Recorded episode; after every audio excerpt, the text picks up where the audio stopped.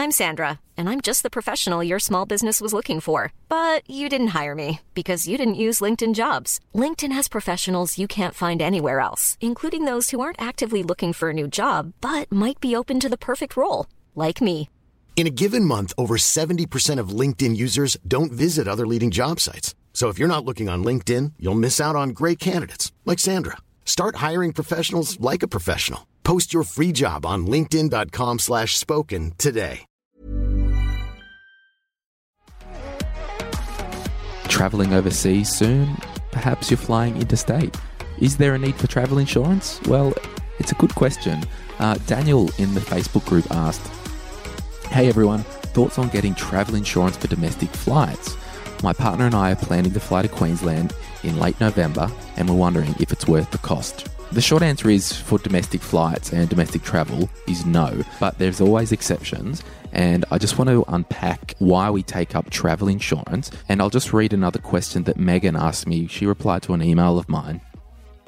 If you have good life, death, or disability insurance cover, does this mean that you do not need to purchase travel insurance when you go overseas? Do these insurance policies generally cover injury that occurs overseas?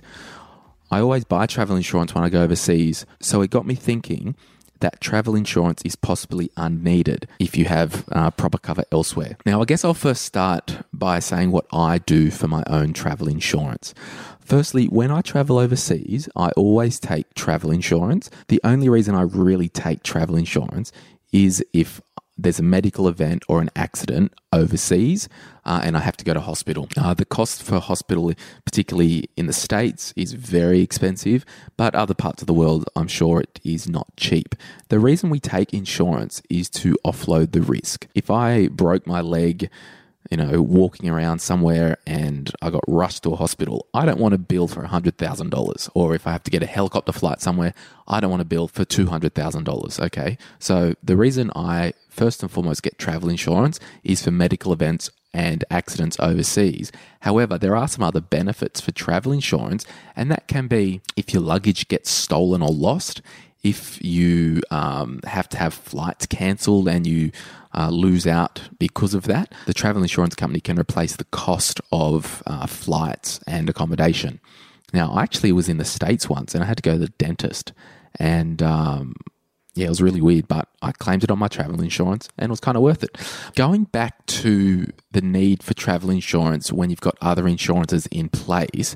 Now, I've got personal income protection insurance. Now, that covers me uh, 24 7 worldwide if I hurt myself or am ill or um, if there's some type of weird accident, and that will replace my income after a waiting period. So I could be skiing in Denver, break my leg, can't work for six months, and my income would be replaced to that six months. Now, what that policy doesn't do, it doesn't cover the hospital bill or the medical treatment if I'm overseas. Neither does your private health insurance. It only really works here in Australia. The reason why you would have the travel insurance again is if you did have to go to the hospital overseas. Okay. So the short answer is your disability insurance in Australia only replaces your income, or if you couldn't work ever again, the total and permanent disability cover is a lump sum that you can pay off debt or um, provide for medical rehabilitation in Australia. So it's it's a bit of an overlap when you travel overseas. You definitely want your personal income protection insurance because if you can't work, uh, you are insured. Well, have a listen to my insurance episode um, on My Millennial Money. It's episode one for one. It's a very, very deep, deep, deep into all the types of insurance. Uh, there are some cheap insurance products uh, that do not cover you overseas for income protection, but I don't want to get into that now. But essentially, yeah, you would complement the travel insurance um, when you're traveling uh, overseas. Absolutely. Another thing, people say, oh, what if I've got expensive things? Yeah, absolutely. You would have travel insurance to cover that. So, for example, my watch, um, it's actually it would be insured under my travel insurance policy if it got lost or stolen, but it's also insured under my home and contents insurance policy. So I've I've kind of got um, it insured twice there, and particularly if you are hiring a car overseas, or particularly if you are traveling overseas and you're hiring a car, just check that you're travel insurance provider will insure you to drive uh, a hire car because you might not need to pay for the tack on insurance when you hire the car overseas. That kind of covers hopefully overseas. Now, back here in Australia, generally speaking, if I am traveling, say if I'm in Sydney, I fly to Perth for three weeks for a holiday, I would not worry about travel insurance myself because if I get sick, I'm insured with Medicare, for example. So I, I, can go to a hospital and there's no cost because it's a national program, Medicare. Two, I've got private health insurance, so if I did get sick or ill and I was in Perth um, and couldn't fly back to Sydney, I could still use my private health insurance there. Three, I've got my income protection insurance, which still works while I'm in Australia.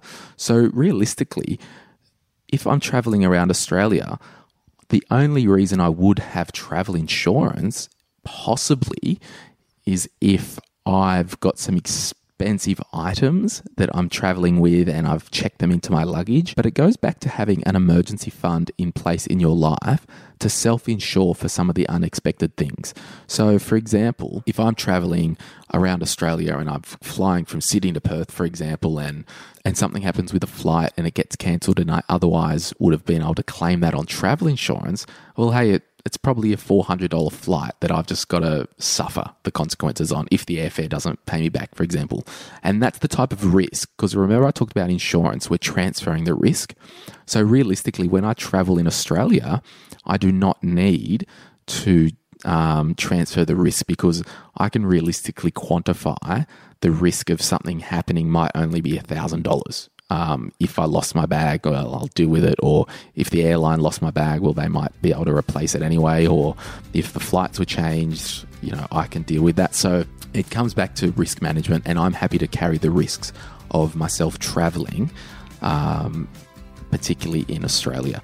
Now, I guess finishing up, if you do have a credit card that you use, um, sometimes travel insurance is included if you book the flights on that credit card. So, one thing I do is when I travel in Australia, I always use my Amex. So technically, I've got travel insurance anyway. It's a, it's a good discussion. There is a thread in the Facebook group where a few of us discuss this. So if you join the Facebook group and in the search function, just search travel insurance, you'll see the post that Daniel put up. Join in on the discussion. There is really no yes or no um, hard statements when it comes to personal finance because everybody's situation is so unique. But certainly, it would be a suggestion that you would not waste your money on paying for travel insurance when you're traveling around Australia. Thanks for listening, and I will chat with you soon. Later.